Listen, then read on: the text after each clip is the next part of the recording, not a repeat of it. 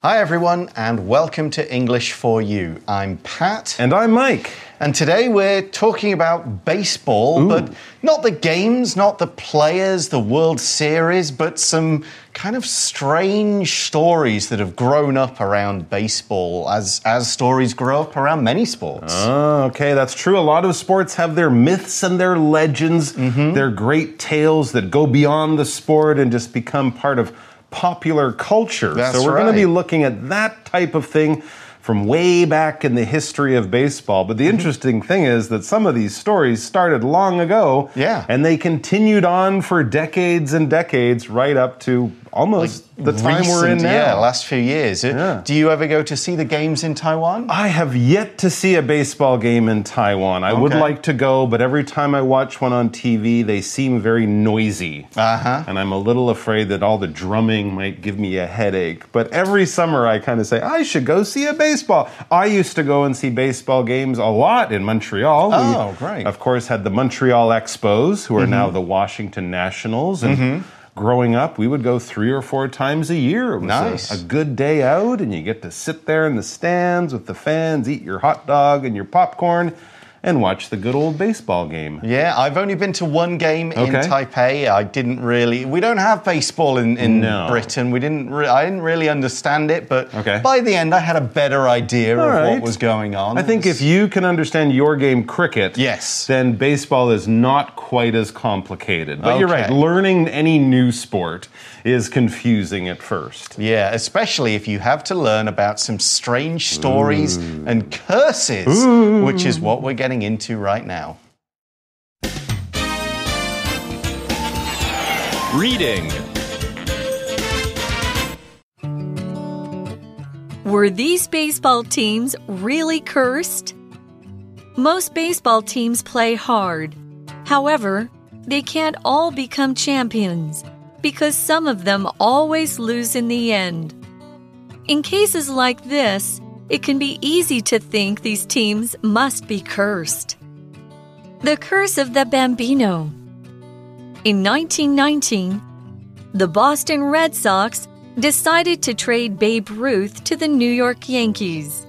He was an American sports hero who was nicknamed the Bambino. Before the trade, the Red Sox were often World Series winners. In the decades after the Red Sox traded Ruth, however, they only made it to the World Series four times. They lost every time. This led to talk of the awful curse of the Bambino. The Red Sox finally broke the curse in 2004. They swept the St. Louis Cardinals for their first World Series title since 1918. The player who made the final out of the series was Edgar Renteria. He wore uniform number three, which was Ruth's number.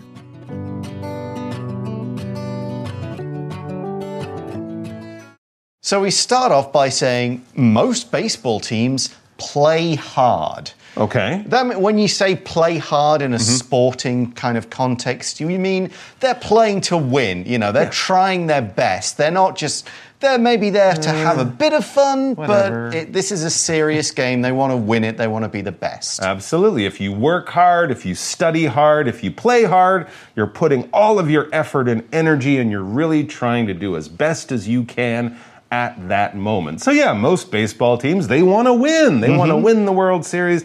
They want to beat their opponents. They're not just out there going, "Eh, whatever, I don't care." No, they do care. So they play hard.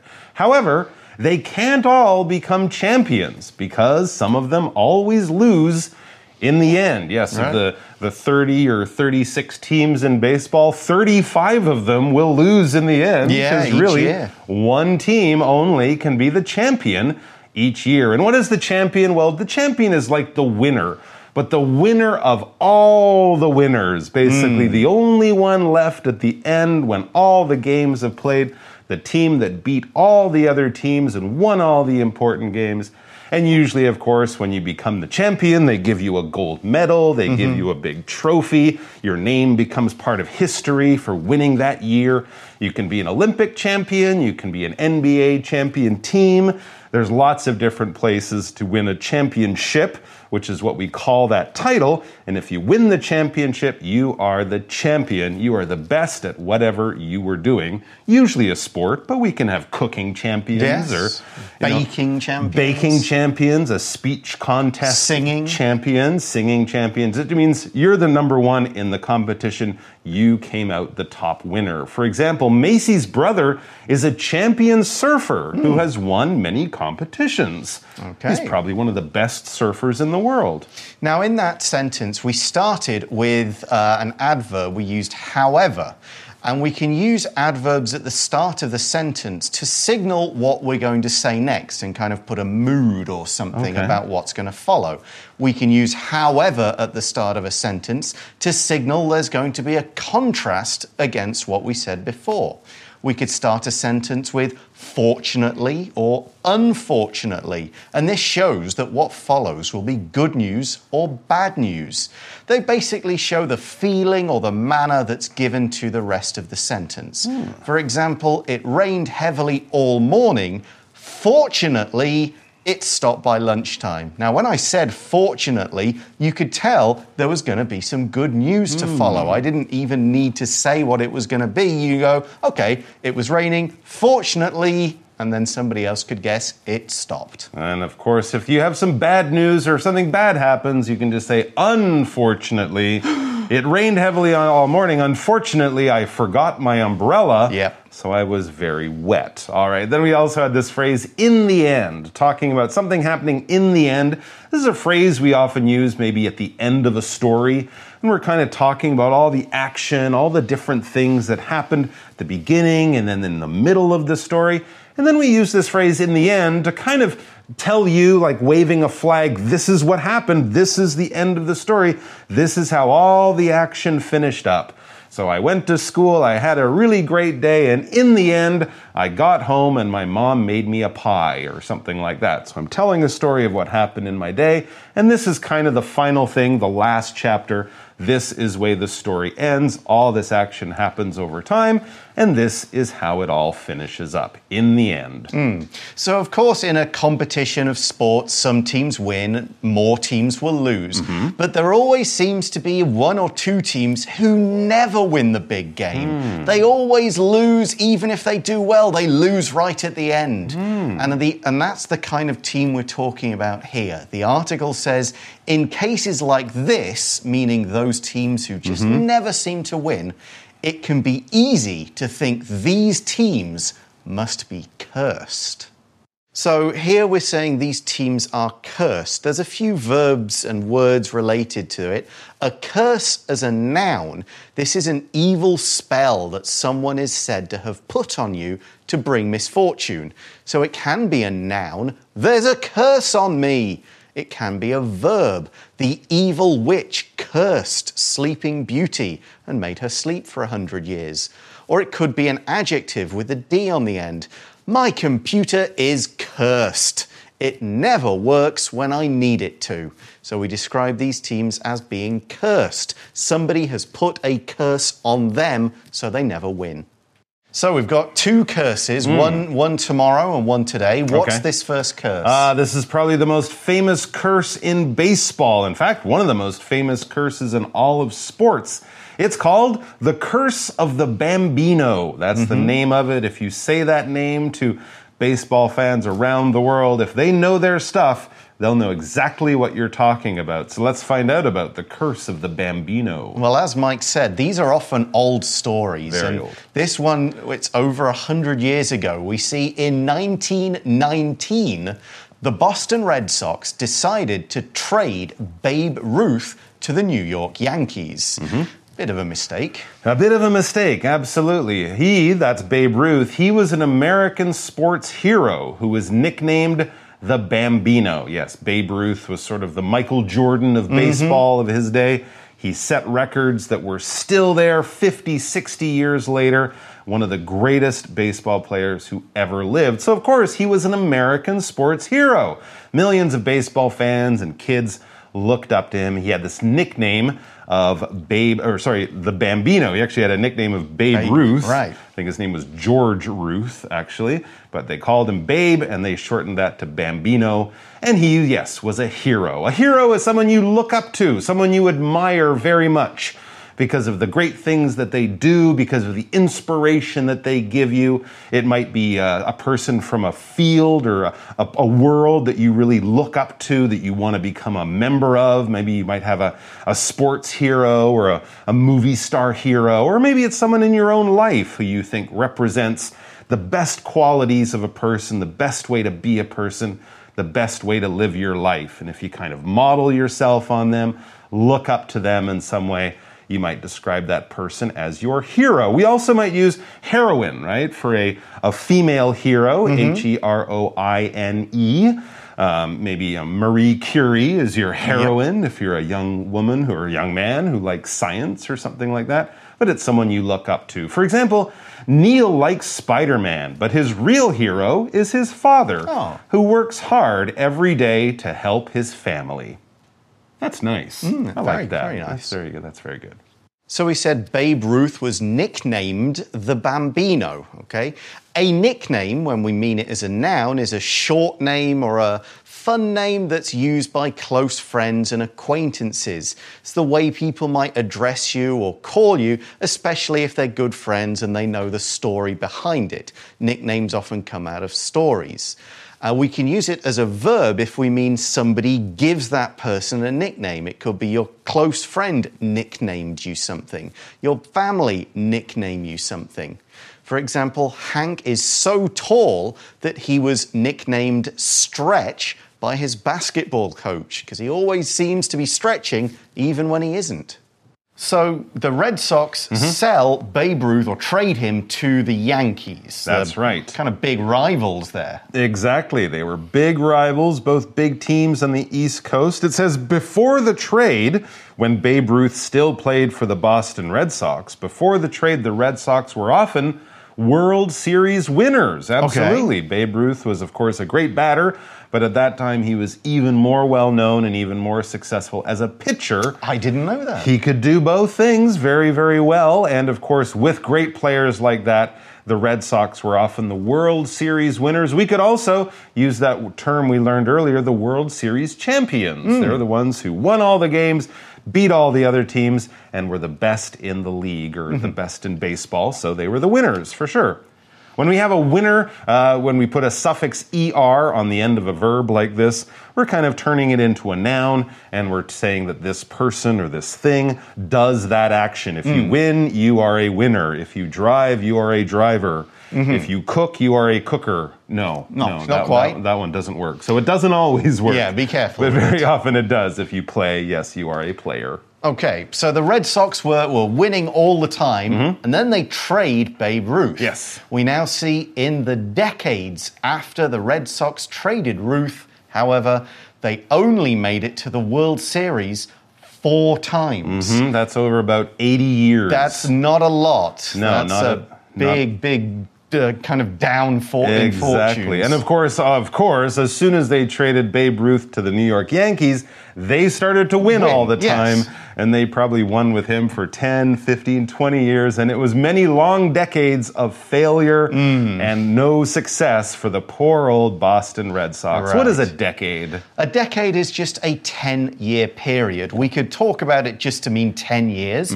I have lived in Taiwan for over a decade. Mm-hmm. Okay, sure. That kind of thing. We can also use it to mean a particular decade Mm. of time, like from usually from the zero up to the nine, the Right. twen- 1920s, the 1950s, the 1990s. We often divide up the time into decades and talk about the music, the fashion, and so on from mm-hmm. that decade. Hmm. Here we just mean it was periods of 10 years, a long time before the Red Sox became even moderately good again. Right. For example, we could say Ruth has lived in Costa Rica for almost a decade. Okay. So she's been there nearly 10 years. Eight, nine, ten years, something like that. It's not important, but we know hmm. it's around 10. So Right. that's why it's useful when you're telling your own history, for hmm. example. And then we also had this phrasal verb to make it. When you hmm. make it, you successfully do something. You achieve your goal, you reach your goal. We can also use it when talking about traveling. If you make it to the hotel or make it to your friend's house, you have arrived. You have hmm. successfully reached that place. So generally, when we say I've made it or I will make it or something like that, we're talking about being successful, achieving a goal, going somewhere, something like that. So we said the Red Sox didn't make it to the World Series very often, four times in many decades. And what's more, Mm-hmm. as the article says, they lost every time. Absolutely. They had some really good teams in there. They played some really great games in there. They almost got there so many times. It was heartbreaking to watch. And of course, since it happened for decades, this led to talk of the awful curse of the Bambino. When you uh-huh. have bad luck for a day or two, that might just be bad luck, right? But if you have bad luck for years and years and years, when everything around you changes, but your luck is always bad, you might start to think you've been cursed. Because we're being cursed, of course, having someone put bad luck on you so your life is difficult and terrible, this would be really awful. And awful is an adjective. We have many of these adjectives in English that talk about things that are really bad. Terrible, horrible, awful, very, very bad is what we're saying when we use this adjective. If you had an awful day, you're probably in a not good mood. If there's awful weather outside, you probably won't be having a picnic. And if you're feeling really awful, then maybe you're sick, maybe you should go to bed. You're just feeling really not good. You're feeling quite bad. For example, did you try that awful cake? It tastes like soap. Ooh, a cake that tastes like soap. Yeah, that sounds pretty awful. So years and years, decades Mm-hmm. of bad, of awful luck. But it is over. Yes. We see the Red Sox finally broke the curse in 2004. Mm-hmm. So recent history. But if you think it, it started in 1919. So that's like nine, what's that, 85 years Absolutely. of curse? Yeah, there were a whole P. I remember when they uh, the Red Sox finally broke the curse. They won the World Series. I remember people saying like my grandfather would be so happy Yeah. about it. He died many years, but people lived their whole life in Boston as a Red Sox fan and they never saw the team have any big success because this curse went on so long. So what happened in 2004 to finally break that curse?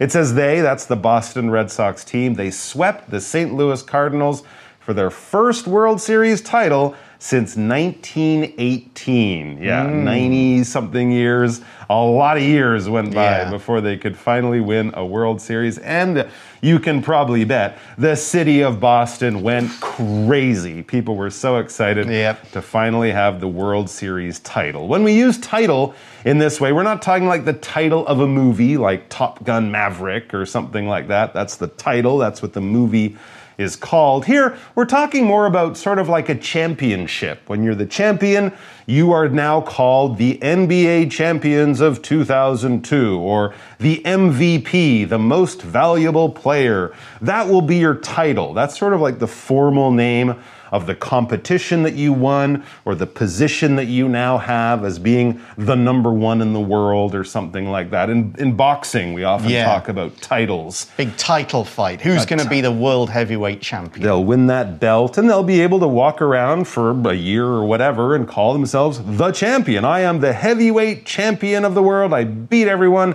That title is mine. That championship or that position is mine. For example, one day Eric wants to win the title of best math student in the city. And he can't just walk around and call himself that. He has to win a competition. Yeah. Now we say the uh, the Red Sox swept the Cardinals. Yes, they did. A sweep is a sporting term. Means you you beat them in a series of games and you don't lose You a game. You don't lose a game. That's Right, right. that's so, what like in the NBA, it's uh, the best of seven. The Right. first team to win four. You win all four games. You don't lose one. The final record is 4 and 0. You swept the other team. Right.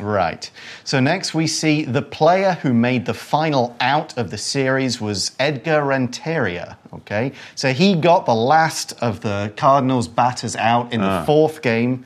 So he made the final out. There you go. That's pretty awesome for him. I think he's an outfielder. He probably just caught a ball. Oh, he or caught it, did he? Something Gotcha. like that. And here's an interesting little bit of history.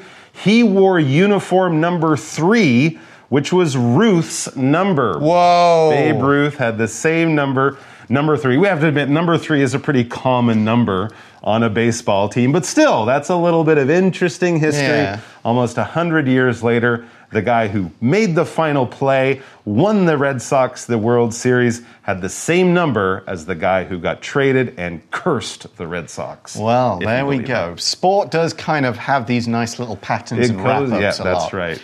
Well, we're going to learn about another interesting curse tomorrow, but right now we're going to go to our For You chat question. You chat. So, we've talked about curses today. Hmm. Yes. The question is Do you believe a curse can be real? Why or why not? No. Not magic curses like that. no, like not that. magic curses, no. But it's all in the mind. Yes. If a team believes they are cursed, Sure. then they will kind of almost attract that bad luck. That could happen. they will sort of think about it too much and not about their performance or not about what they need to do to win. Right. They'll just think, oh, it's going to happen to us again. It's bad luck. Mm-hmm. Because at the real top level sport, every player is really good. Mm-hmm. It's not often you get the case of, oh, this team is amazing and this team isn't. By the time you get to a World Series, both teams are going to be the best two teams. Generally, yes. Should be. But it's all in the mind. Mm-hmm. If one team believes, oh yeah, we're going to win no problem, and the other team is like, oh, oh there's a curse, maybe, I'm not quite so sure, Mm-hmm. that's going to be the team that loses. Very true, very true. But in the same way, we often hear about athletes who go out there and they imagine themselves winning. They imagine themselves getting all those three point shots in. And then they do. And we don't say they're blessed. Mm-hmm. We say they used psychology to help Yep. themselves. But if you want to call a curse as using psychology to hurt yourself, yeah, I believe in it. But do I think they could go to a witch and hmm. have her mix up a potion with black cats and bats and stuff like we often think of curses? No, I don't Probably think it not. works that way. But Not you're right. quite. The mind is a very powerful thing. If you believe you're going to fail, yeah, you might fail. It's quite likely. Hmm. Well, we'll see what happens with the other curse tomorrow and if and how it was broken. Join us tomorrow for that. See you then. Vocabulary Review Champion. Billy won the final tennis game to become the champion of his region. Hero. Larry saved the little boy from the fire and became a hero to many people. Nickname. His real name is Douglas, but he was nicknamed Doogie. Decade. Twenty years ago, this whole town didn't exist yet. What a difference two decades can make. Awful. Yesterday was fun, but the weather was awful. It was cold and rainy all day. Title The winner of this game will win the world tennis title for their school. 智慧小补帖。 Curse.